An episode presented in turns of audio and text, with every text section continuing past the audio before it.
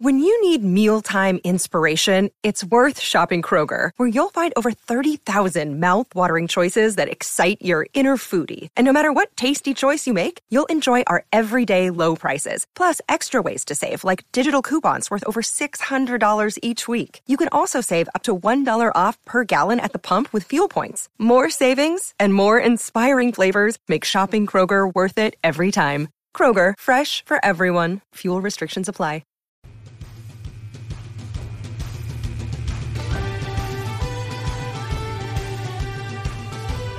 Welcome to another edition of Irish Illustrated Insider. I'm Pete Sampson with Tim Priester and Tim O'Malley. We're wrapping up the NFL Draft today, talking a little bit of recruiting, and obviously more offseason Notre Dame speculation because we could go all summer doing that. That's what we do. Yeah, but let's talk about some actual news. The NFL Draft over the weekend pretty much went as expected for Notre Dame. Tim, I think it went almost identical to your expectations in terms of not only who got picked, but where they got picked. There were some surprises from my perspective, but just Jaylon going in the second round. You sort of felt that was a good possibility. Well, I wasn't really on that. I mean, going into Thursday night, the thought was, okay, these are the teams late in the draft that have a bunch of picks that could pick them. But then going into Friday, when Adam Schefter started, he was talking to people and they were saying he's not going to get past the third round. Second round, surprise. The fact that it's the Cowboys, they do stuff like that.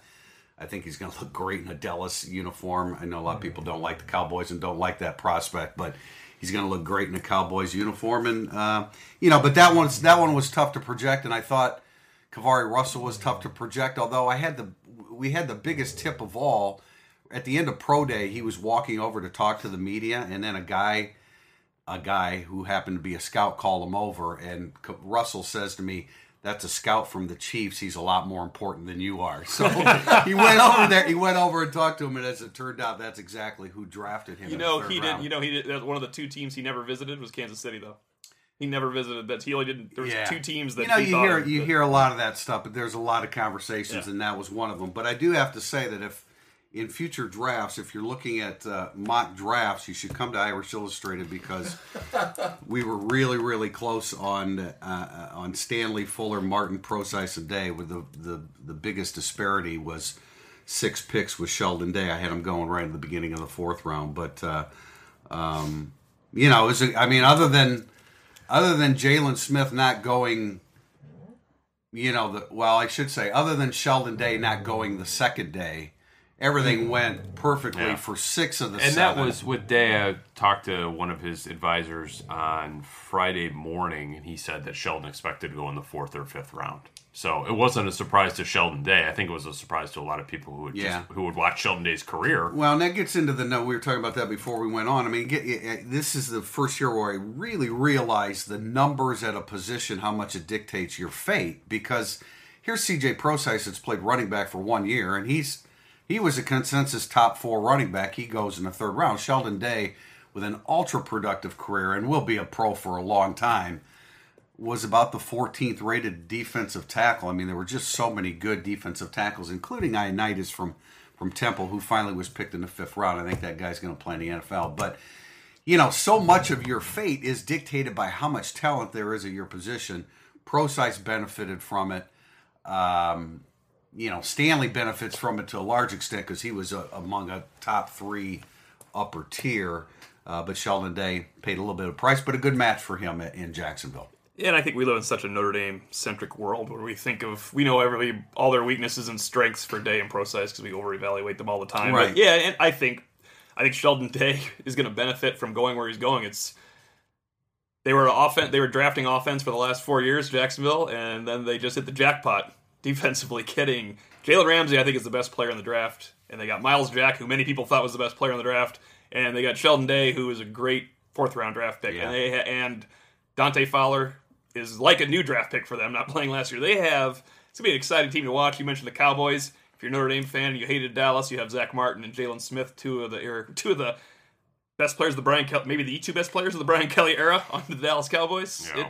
It'll be fun. KeiVarae Russell. The Fuller fit in Houston. Yeah. They need a deep threat. DeAndre Hopkins opposite him. He could use a quarterback, too. I'm not sure about Osweiler with. Yeah, he could be good. But they just paid a lot of money for him, so that's who they're going to go with. Yeah, and I mean, I was already looking at the schedule for next year. You got a Will Fuller or McKenzie Alexander matchup, I think in week 9. And then week 2, you've got Will Fuller, KeiVarae Russell, potentially. Oh, wow. Bet the over on that. Yeah, well, but, you know, McKenzie Alexander, he had safety help. Yeah.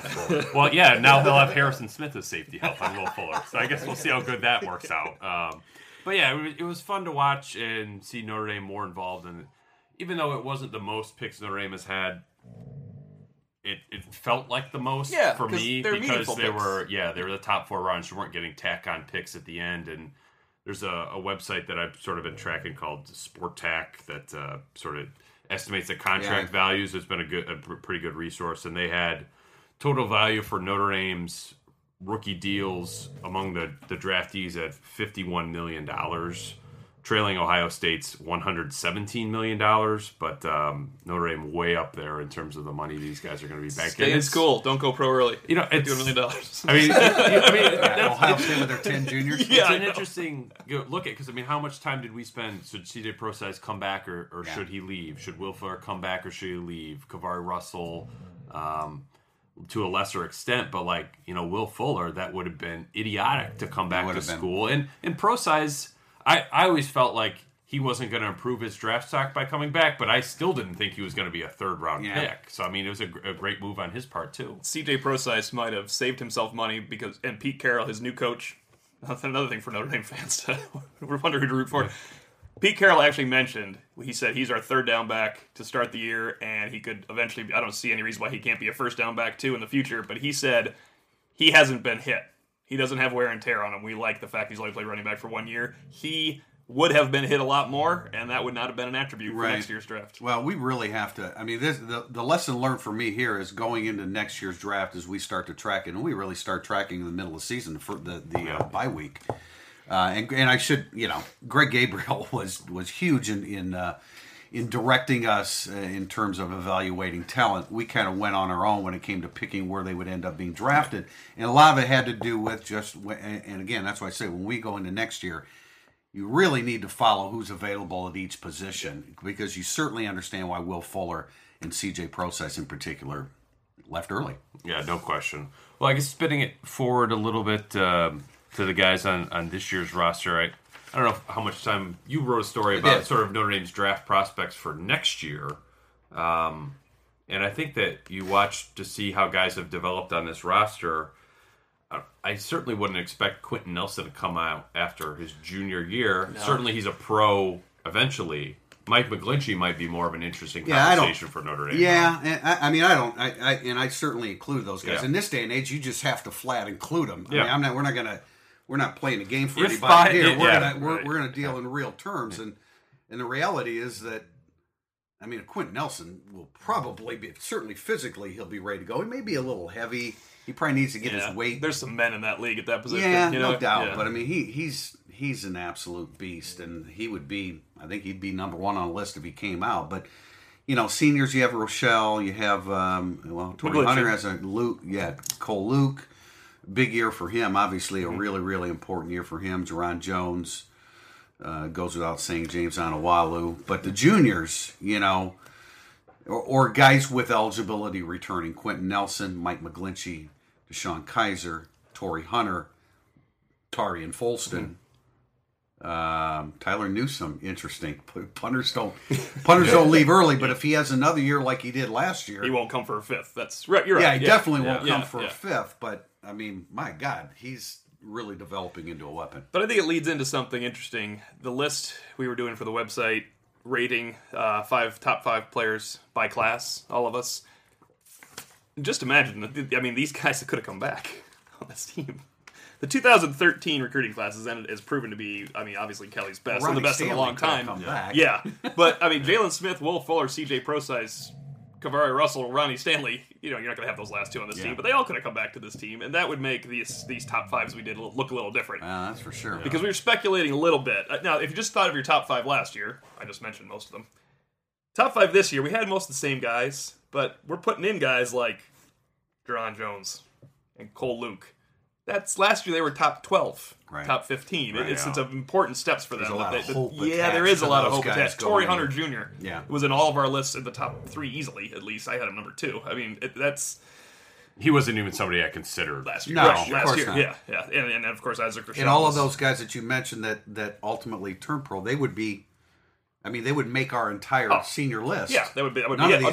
No player would be on this list. That's a lot of loss of talent, but they have replenished it. I mean, I like Isaac Rochelle a lot. Just because he'd have been number 6 for me with all those guys back doesn't mean he's not a really good football player, but it does lend credence to the argument that they loaded up for last year, and this will be a tougher. It might not be a harder schedule. It'll probably be an easier schedule, but this will be. You're not going into this season thinking. This is a top 4 championship team as a season. No, last year was the year. Yeah. It didn't happen. This year they can be a good team. Well, but I mean, they won 10 games and went to a Fiesta Bowl to a large extent for considering Notre Dame the last 20 years. Yeah. That's one of the peaks. They're in the running till the last kick of the year. So they did. I mean, they almost fulfilled it.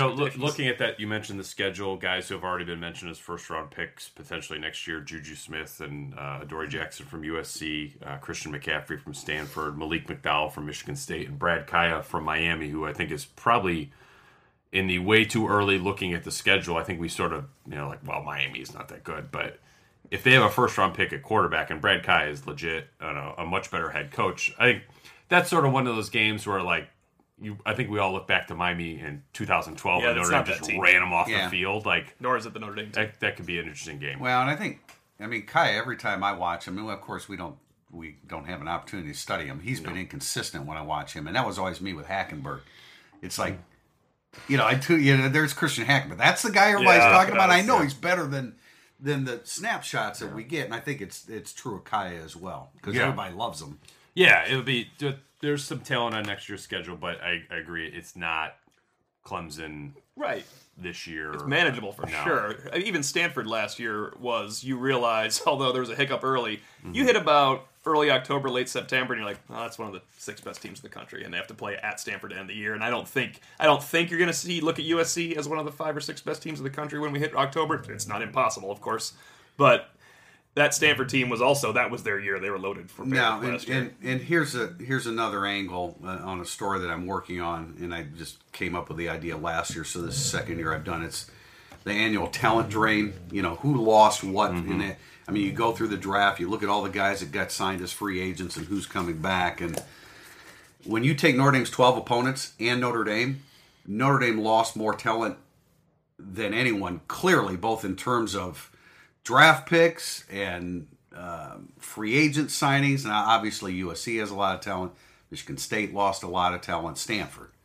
But Notre Dame lost more than anybody. Sure. Now, fortunately, as you mentioned, Tim, the schedule looks pretty forgiving. There's a lot of teams on there. Actually, I have NC State 5th in terms of lost talent. Also, their starting quarterback, who was a third round pick, I believe. Right, Jacoby, and they had the 5th most draft choices of those 13 teams. Notre Dame, the 12 opponents. Every team we just mentioned lost their starting quarterback. Stanford, Michigan State, USC, NC State. Throw Navy in there. Also a drafted starting quarterback. Yeah, we already see the good starting quarterback for Navy, though. Yeah. He showed his flashes early on. Tago. Yeah. Tago Smith. Yeah. It's a name to know for the offseason. Well, let's speculate a little bit more about Notre Dame's offseason and what's coming down the pipe for them. In segment 2 of Irish Illustrated Insider, our Burning Up the Boards, we'll put a wrap on segment 1, moving ahead in our Irish Illustrated podcast.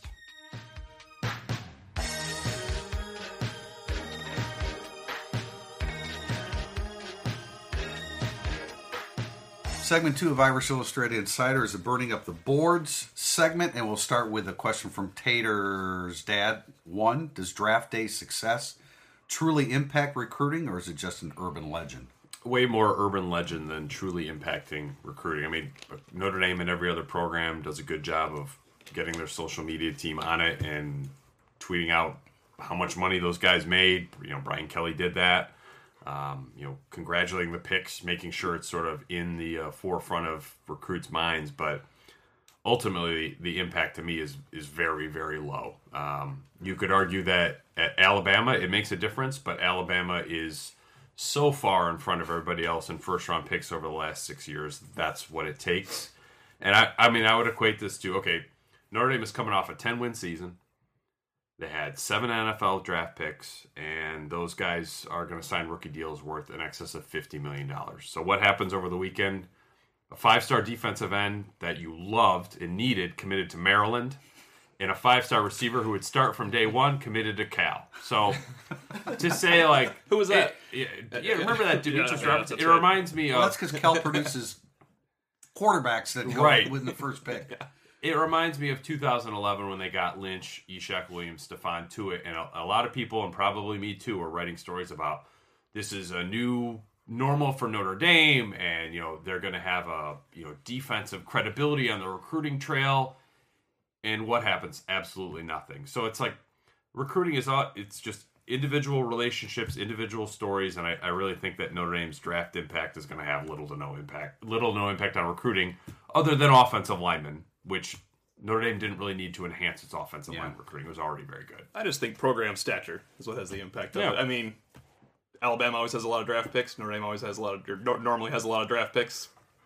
Tennessee usually does. They didn't this time, but it's not going to hurt them that they didn't. Winning. Like, no one's going to look at... Right? Yeah, winning, winning is the greatest factor in all. Look at Miami. We have seen evidence of a correlation between when Notre Dame wins, it improves their recruiting. Miami had 2 guys drafted, right?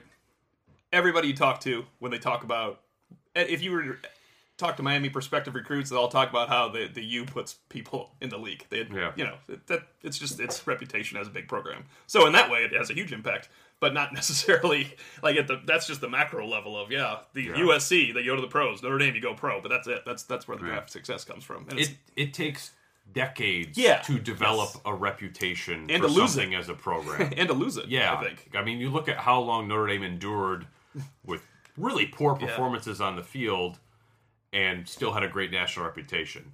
I think it's going to take, another... If Brian Kelly can duplicate the first 6 years for the next 6, then maybe we'd have something about, in Notre Dame, that's a place where you go, where kids who are... in grade school now would just be, of course, Notre Dame has always produced first-round picks. That's like Randy Moss and Jerome Bettis said, when they were being recruited, Notre Dame was cool. Because you just looked at them and they were cool then. And now kids could look at Jaylon Smith, think they were cool. Offensive lineman, look at Ronnie Stanley, that's cool. I mean, the quarterback's cool. That's How really bad would Notre Dame have to be in the fall to rank outside of the top 20 in a recruiting campaign? I mean, they'd have to go 6-6. You're really locked. Really locked in to, and lose a coach probably, right? Yeah. I mean that would really be the only way. Notre Dame is locked. Like there should never, ever, ever be lower than 20, and probably should always slot between 12 and 8. And occasionally you're going to bubble up and get the Jaylon Smith class. And they generally do. That's generally where we end up finding. But I'm just saying 7 draft picks is not going to be what pushes you to number 3. Right. Golden by Name asks, who do you think is the best option of quarterback for the program, not just for 2016, but for the next 2+ years, considering eligibility, younger talent, recruiting, and win potential? I'm not sure you can worry about how that's interpreted, but... I can point some rhetorical question back at this one for every subscriber, because the answer is the quarterback you want the other one to transfer. Well, that's... because Malik Zaire, if he loses the job, will stay with Notre Dame this year, and he would be an idiot to play his 5th year as a backup at Notre Dame instead of go starting at a good school as a graduate of Notre Dame as a 5th-year player in 2017. If Zaire beats out Kaiser, Zaire's could have a great year and not go pro. He'd come back and start again. Deshaun Kaiser's not going to sit there for 2 years and watch Malik Zaire play. It's the nature of the position at Notre Dame. There's no such thing at Notre Dame ever in the history of quarterback competitions that they're both going to stay through their eligibility. Now, Malik Zaire can graduate and go, and that is nothing like leaving before your eligibility is up. But one of them is not going to finish playing college football at Notre Dame. I can guarantee you that Malik Zaire's mindset right now is he's going to win the job and he's going to go pro. He is not. Go pro? Yeah, he is. What if he's... No, he's going pro. Not what if. What if, but not, but. It's he's going to win the job, he's going to be great, and he's going to go pro. So, I mean, I totally agree with what you're saying. Yeah. Oh, his mindset. Yeah. Okay. Not that it has to happen that way. Right. I'm not. But Kaiser or Zaire, if they were on the roster in 2017, if whoever sits in 2016 is not sitting in 2017, right. I totally agree. So the answer is, if you have a favorite quarterback and you're a fan, that's the answer. Better win the job. That's the guy that has to win the job and do it. Now, for us, we don't have a favorite quarterback. And Kaiser's going to win the job, and that's what I think too. I would agree. But that doesn't mean it's the best call. People have been wrong before, too, about that. I mean, he wins the job doesn't mean we're right. It's just we think that he's a better option. I say that because I think that, and I think it was in the tail of the tape after the spring game. When you just start adding everything up, Brian Kelly, the head coach / offensive coordinator, is going to choose Kaiser because of the assets that he brings. Yeah, I totally agree. He's a better passer. But the point of, for the next 2+ years, forget it. I mean, what happens in 2017 should have absolutely nothing to do with the quarterback decision now. I mean, you look at what's going on in Alabama, they just plug a new guy in every year. They don't care if somebody else leaves. Three guys leave. Doesn't matter. Was Coker's name mentioned at any point in the draft coverage in the last 3 days? All right, next up we got Griswold06. Post-spring practice, Jarron Jones appears tentative. Jerry Tillery is doing another walkabout. Jay Hayes is still ill-suited at rush end. And two of the main contributors at linebacker didn't play a snap in the spring. Might this be the poorest pass rush of any Brian Kelly has had so far? They're usually kind of poor. They're usually poor. Except for 2012. It's a great question because it's a legitimate concern. I think the sacks might be off by one. 25, 21, 34 in 2012. 27, 26, 25, or 25, 26. So you're basically getting... I think they were 24 last year. Okay. You're in that range where there's an outlier. And it was when they had a bunch of NFL guys sacking quarterbacks and putting pressure on them in 2012, and they won all their games. Yeah. So, no, I think it could be the worst pass rush. Yeah, it doesn't have to be the worst defense, but it could be the worst pass rush. It's not going to be good. I think you can... You know, we thought we'd see Jaylon Smith rushing the passer a lot last year. They didn't do that. I think that one sack against Texas, remember? Yeah, they'll be vastly improved with Morgan replacing Schmidt in terms of blitzes, but how often will they bring them? I have a sad Jaylon Smith stat for everyone related to Niles Morgan and Joe Schmidt. So we track our own pressures because it's kind of haphazardly tracked. It's not an official stat. So Notre Dame had 57.5 pressures last year from my tracking. Sheldon Day, 19. Number 2, Joe Schmidt, 11.5. Wow. Number 10, Jaylon Smith with 10. How many more times do you think Joe Schmidt rushed the passer than Jaylon Smith in these situations? Maybe to make those 11.5 pressures happen. So the most returning is Rochell with 8, and then everybody else has Onuwalu 3, Trombetti 3, Tranquil, by the way, 3 in 2 games. So there you go, coming off the edge. Safety. That's going to be a rough department. I mean, they're leading returning sack statistic guy on the defensive line has 1. It's a 4-way tie with 1. I mean, it's not consistent. It's not a good situation. So. And Trombetti got that in. But the D can be improved. I mean, I don't think it will be. But the D, you don't have to have a great pass rush. Yeah, we're not saying that. I think that it's a reasonable narrative that to look at that defense and say the talent is down, but the production relative to the talent returning could be improved. They could be closer to maximizing what they have this year than they were last year. That doesn't mean the defense will be better. No, but that D front's got a chance to be really good against the run when you look at Rochelle and Jones and Tillery, and if it's not Tillery, then Jones can bump to the 3 and you can bring Cage. If they have 0 injuries. Yeah. Which never happens. Now, if Jerry Tillery's good. Because if you're bumping Jones, you have no backup if Tillery's not good. So you need Jerry Tillery to be good. Yeah, and we've said this a couple times. We don't know if Trombetti can stop the run, which is why Jay Hayes is playing really out of position. And the interesting thing about Jay Hayes is he's really out of position by 2 notches. Because really, you go from rush end to big end to 3 technique. Right. Yeah, he's 2 positions removed. It's just so strange that he's not in competition for the 3 technique because they don't like their 3 techniques. It could, you know what I'm saying? You would think that could change. It's not just us; it's Brian Van Gorder. Yeah, he didn't have a good spring, so he moved one of his. Is there any way that Okwara or Ogundeji can? No, the younger Okwara or Ogundeji can.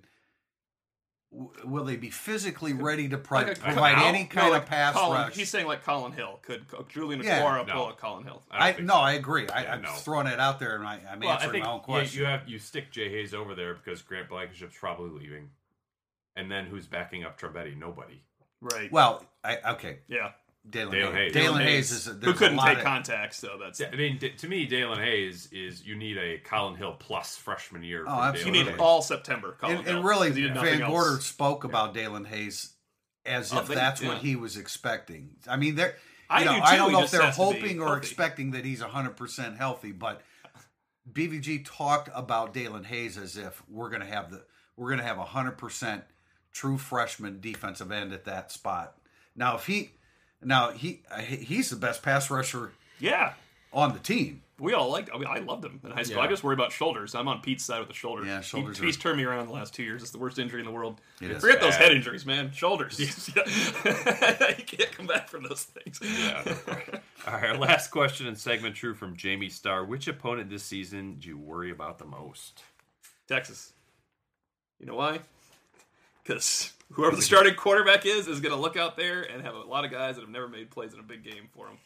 I really mean it. If Notre Dame played Texas in Week 4, I think they'd bundle Texas. I think it's a tough spot. It's not Texas. It's the spot. It's a very difficult game to go play. Now, I like the fact that Notre Dame's quarterback is going to be better than Texas' quarterback by a large margin. Mm-hmm. But there's so many guys on this team that are improving. That's a hard first game for those guys to play in. Yeah, I mean, are you looking at like a BYU 2004 type of dynamic? I mean, not that bad. I think Notre Dame's going to beat Texas. But my point is, obviously, Michigan State, Stanford, and USC are way better than Texas. Yeah. Notre Dame's going to be a fine team by the time they play Michigan State and Stanford. Like, they'll coalesce, and they'll be what they're going to be. How's that? They'll be what they're going to be. Yeah. I don't necessarily think they're going to be what they're going to be against Texas. You get a funky, off-script performance. I'm thinking of Georgia Tech higher scoring, the Brady Quinn year. Going down to Georgia Tech and they win 14-6 or whatever, and you thought this team is going to go out and run them off the field, and the spread's only 8, and you can't figure out why the number 2 team in the country is only by 8. Don't feel like Notre Dame's going to run Texas off the field. I think people are overestimating Texas a little bit. I mean, you know what Texas' record was last year? I'm saying it's the spot. I don't like the spot for Sean Kaiser and a bunch of dudes that have never played before. Funky dynamics. Yeah. That's going to be, a pretty electric crowd. Yes. Because, I mean, if Texas did anything, they beat Oklahoma and they had a great national signing day, so people are going to be excited about it. What you need there is you need your offensive line, which there's a couple question marks, but it looks pretty good. Yeah. And then those defensive linemen that I mentioned, Rochell and Torii and Jones, to play up to their ability. If you can win the trenches, you win that football game. I think people are overestimating Texas. They're overestimating Charlie Strong. Quite honestly, I think at this point. This is more the worry about. Look, I mean, Michigan State could beat Notre Dame easier than Texas can. I understand that. Yeah, who's your choice? Spot. I think the most... Is this what's the most difficult game on the schedule? No. Virginia was the one we should have worried about last year. I think Miami's tricky because I'm partial to if you have... That's the only game where Notre Dame's not going to have the best quarterback on the field, in my opinion. And Miami has a whole lot of good athletes running around. I think Mark Richt is a very good coach. I could see Miami coming up here and really pushing Notre Dame. And that sort of falling into maybe the Pittsburgh classification of games where you're Notre Dame should win. And then it's in the fourth quarter. And you're wait a minute, what's happening? Where it's kind of overlooked amongst all the others. I'd put Kaiser up against just about any quarterback. Just the natural evolution of his development. Sure. I'd put him up against just about anybody who faces. Miami's the only one I could... My team's Michigan State. Well, they're the best team, though. Yeah, I mean, I say that because they've lost a lot. Michigan State lost a lot. I mean, the foundation of their 30, however many wins the last 3 years. Total title contention. Yeah, I mean, most of those guys are gone. Shalik Calhoun and Conklin and their whiteouts who... A couple years ago, couldn't catch anything, and then they finally started catching the football. Quarterback, defensive coordinator. Right. So, I mean, I guess you're right. That is an obvious one. Who's your Virginia? That's kind of how I looked at the question. Does that make sense? I kind of want to say NC State for lack of a better, because most of their defense is back, and they were actually 29th in the country in total defense last year. Yeah. So they could. That's a road game where. You could struggle a little bit offensively, like maybe you did against Virginia, but I don't know. I got a lot of confidence in Kaiser on the road. I mean, hell, he proved it. We went on the road and he consistently played well last year. So I know there's other components besides him, but I think that. I think Stanford, USC, and Michigan State and Notre Dame are just pure games where somebody wins, they win. Somebody loses, they lose, right? Notre Dame, Stanford's a coin flip. Notre Dame, Michigan State's a coin flip. Notre Dame, Stanford's a coin flip. But Miami, Virginia Tech, I get the dynamics you mentioned of Texas. Notre Dame's better than Texas. It's just those are the second tier of games where you're I don't think that's one of my big concerns about this team is they don't have Will Fuller anymore, and if they didn't have Will Fuller, Virginia, they would have lost. If they didn't have Will Fuller Temple, they would have lost. Like, they don't. I don't know who the bailout player is when you're like, oh crap, you know, everything's going bad. I think it might be LSA Jones. Just make something happen in a different way, of course. Yeah, it's just like they need to develop a player who can save you on talent alone. And when you get into those tier 2 games like Texas, Virginia Tech, Miami, like, ew, like, could it be Torii Hunter? I mean, could be. I know it could be. It's, yeah. He just looks good. It will be against Texas because they're going to rely on him against Texas. That's for sure. 14 catches for 200 yards. Torii Hunter. All right, well, that's it for segment 2. We're going to come back, talk recruiting. Notre Dame's coaches out on the road with spring evaluation period. Talk a little bit about numbers for class of 2017. And then, of course, Demetrius Robertson off the board to Cal finally. We can address that in segment 3 on Irish Illustrated Insider.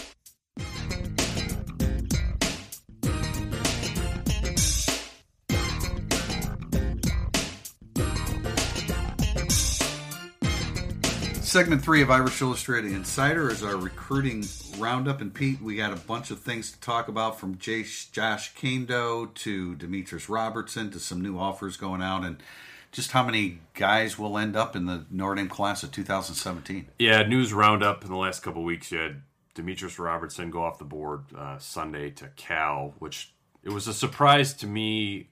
Only in the sense that it wasn't Georgia. I didn't think he was coming to Notre Dame for a long, long time. But we had been told that Cal, because Cal was ahead of Notre Dame. So it went in Georgia 1, Cal 2, Notre Dame 3. I just thought that he wasn't going to get out of state. Like the SEC tractor beam. Yeah. For hell or high water, was not going to let that kid get away. So I was shocked. Can you lend some insight into what are the reasons behind the delay? What are the reasons behind choosing Cal that couldn't win when they had Jared Goff? Yeah, I mean, because it was a situation with Cal that, I mean, he took an official visit there, similar to Notre Dame, went out by himself, I believe. But with Cal, it was sort of like it was close to Stanford, like, he liked the area, and Demetrius Robertson is a quirky, interesting kid. I mean, I never felt like he drew everything out in the stereotypical self-aggrandizing teenage five-star prospect kind of way. I thought he was actually kind of confused, really wanted to go to Stanford, that was legitimate. And then when that was taken off the table from him, I was like, oh, crap, like, what am I going to do? Like, I don't know if he felt like he had a best option. But he had to go somewhere. I don't think Georgia, Notre Dame, or Cal were perfect fits for him.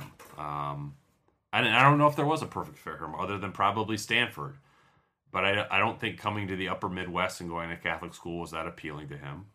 I don't think going to a football factory at Georgia was that appealing to him. So I think going to something totally off the radar sort of made sense in a weird way. Well, and Cal, in terms of environment, Cal's the closest thing to Stanford. Yeah. I mean, it's geographically, I meant in terms of attitude and stuff, and everything, right. Liberal, open-minded, sure. I think free-spirited. I mean, he's a kid who wants to be an artist. I mean, he announced his decision by doing a painting of the Cal logo. Well, there you go. I think he made a great choice then. Yeah, it's for him, for. Not for Notre Dame. Profile, like whether it be the prestige of the school or the tradition of the program or the media attention on the school, I don't think any of those things ever really registered with him as much as maybe we thought they did, because Notre Dame sent a truck down there and that was a big deal. Like, well, I hope he's found contentment with this decision, because like you say, he's not the kid that's trying to draw attention to himself. He was trying to find the right fit for himself. And this is all, I'm sure people are listening, we're like, what the heck are you talking about? He wasn't trying to draw attention to himself. He announced his decision at the College Football Hall of Fame. I think there were people around him that were drawing attention to him. Yeah. And like, it got to be an awkward situation. Well, his talent level. He's going to play a lot of football, Cal, right away. He is. And he's got a chance to eventually be a first-round draft choice, like the quarterback that just was the number 1 overall pick. Yeah, but we'll see. I don't know why I'm showing. I'm sure Notre Dame fans don't want to hear about my sympathy for Demetrius Robertson. Yeah. So, anyway. Well, one this kind of spins into the next dynamic, and I wrote about this on Friday in terms of the room Notre Dame has in the 2017 class, because they have 10 commitments right now. If you look at Brian Kelly's classes, including the bridge class of 2010, 6 of the 7 have been 23 players. If you look at Notre Dame's roster, it's hard to figure out how Notre Dame could sign 13 more, but my indication, talking to people around the program, is that is exactly what Notre Dame is going to do. They are going to push to the limit and beyond and then sort of let things sort themselves out, which I think lends credence to you're going to see a few more transfers. You're going to see a small fifth-year class in 2017. They would like to sign 10 more guys, 12 more guys, maybe 13 more guys to get in that mid-20, low-20 range.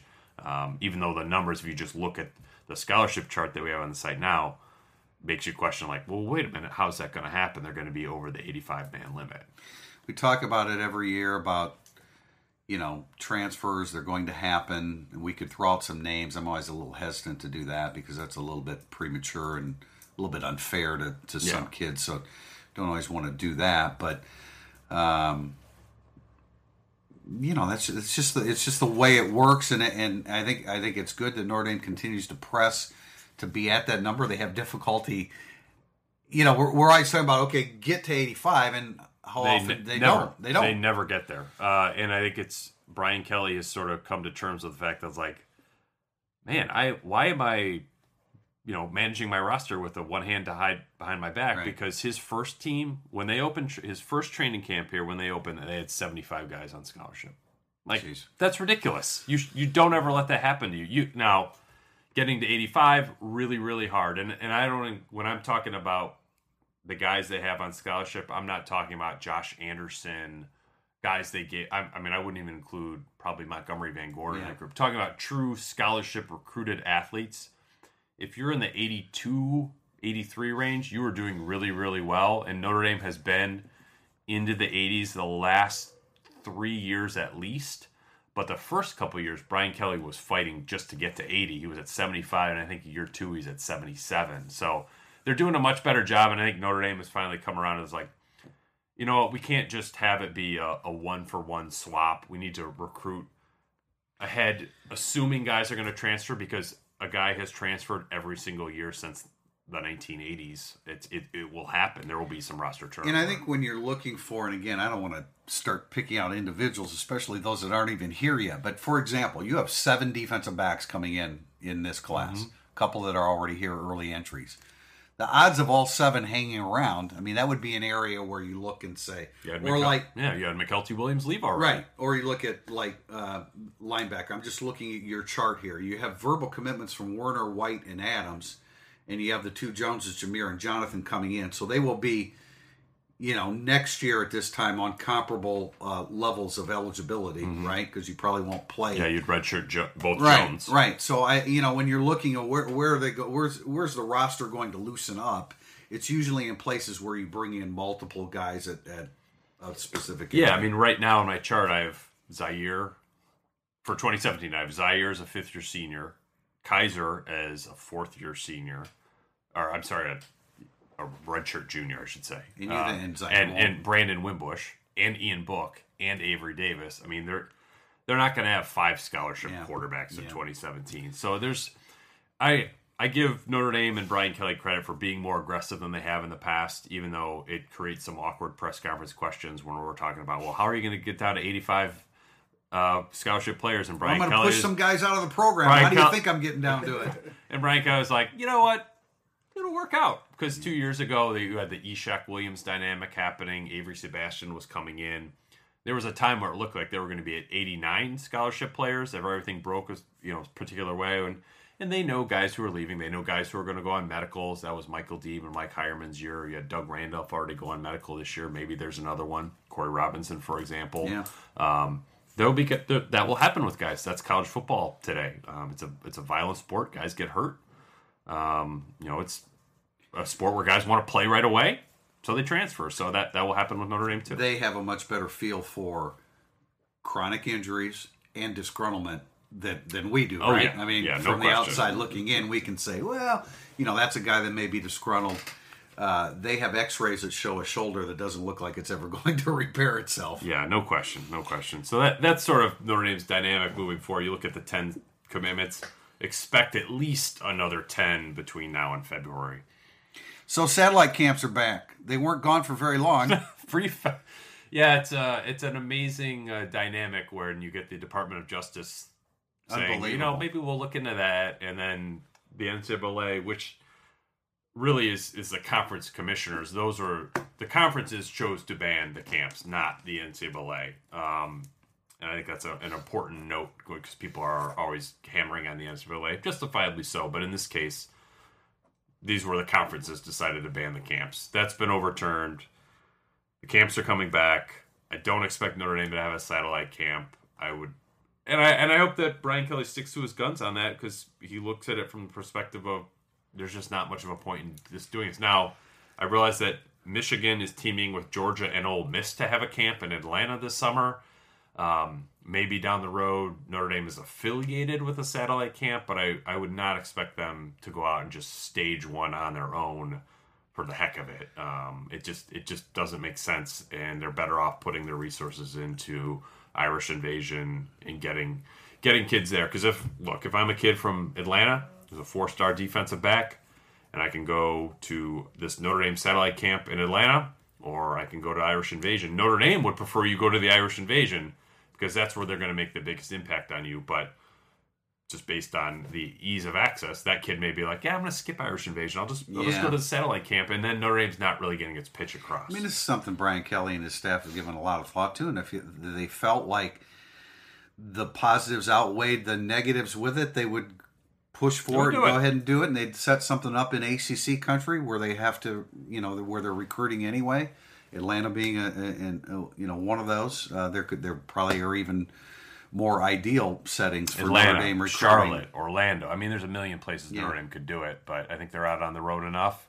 It's a national profile that's high enough that, and Notre Dame itself is unique enough that selling yourself is like, well, you're going to come to Notre Dame because you really like the coaches because of that hour you played, 7-on-7 with them. I just don't think it makes sense. And if it reaches the point where these other schools that are getting together and Brian Kelly feels like they need to do something to combat that because it's hurting them, then they'll do that. But right now it's not. And whatever the NCAA, I mean, I think it's just amazing that how long was it banned?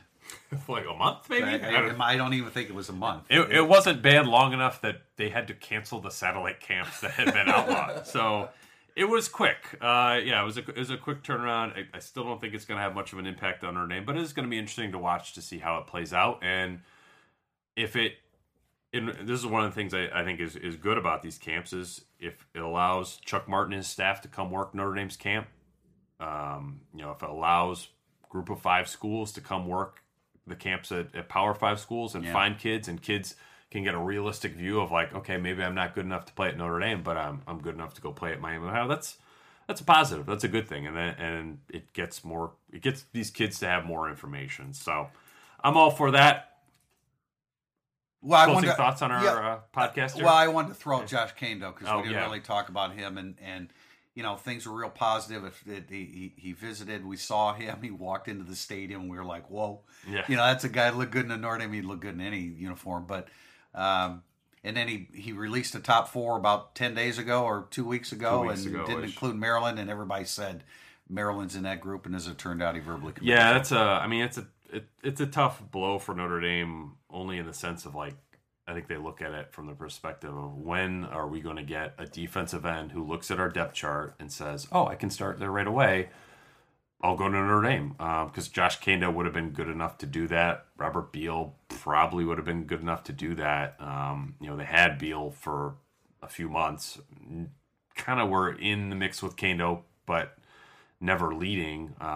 It's a difficult situation for Notre Dame that I'm not really sure what the solution is with defensive end recruiting. I'd love to get on this podcast and be like, if Notre Dame just did this, they had all these 4-stars coming in.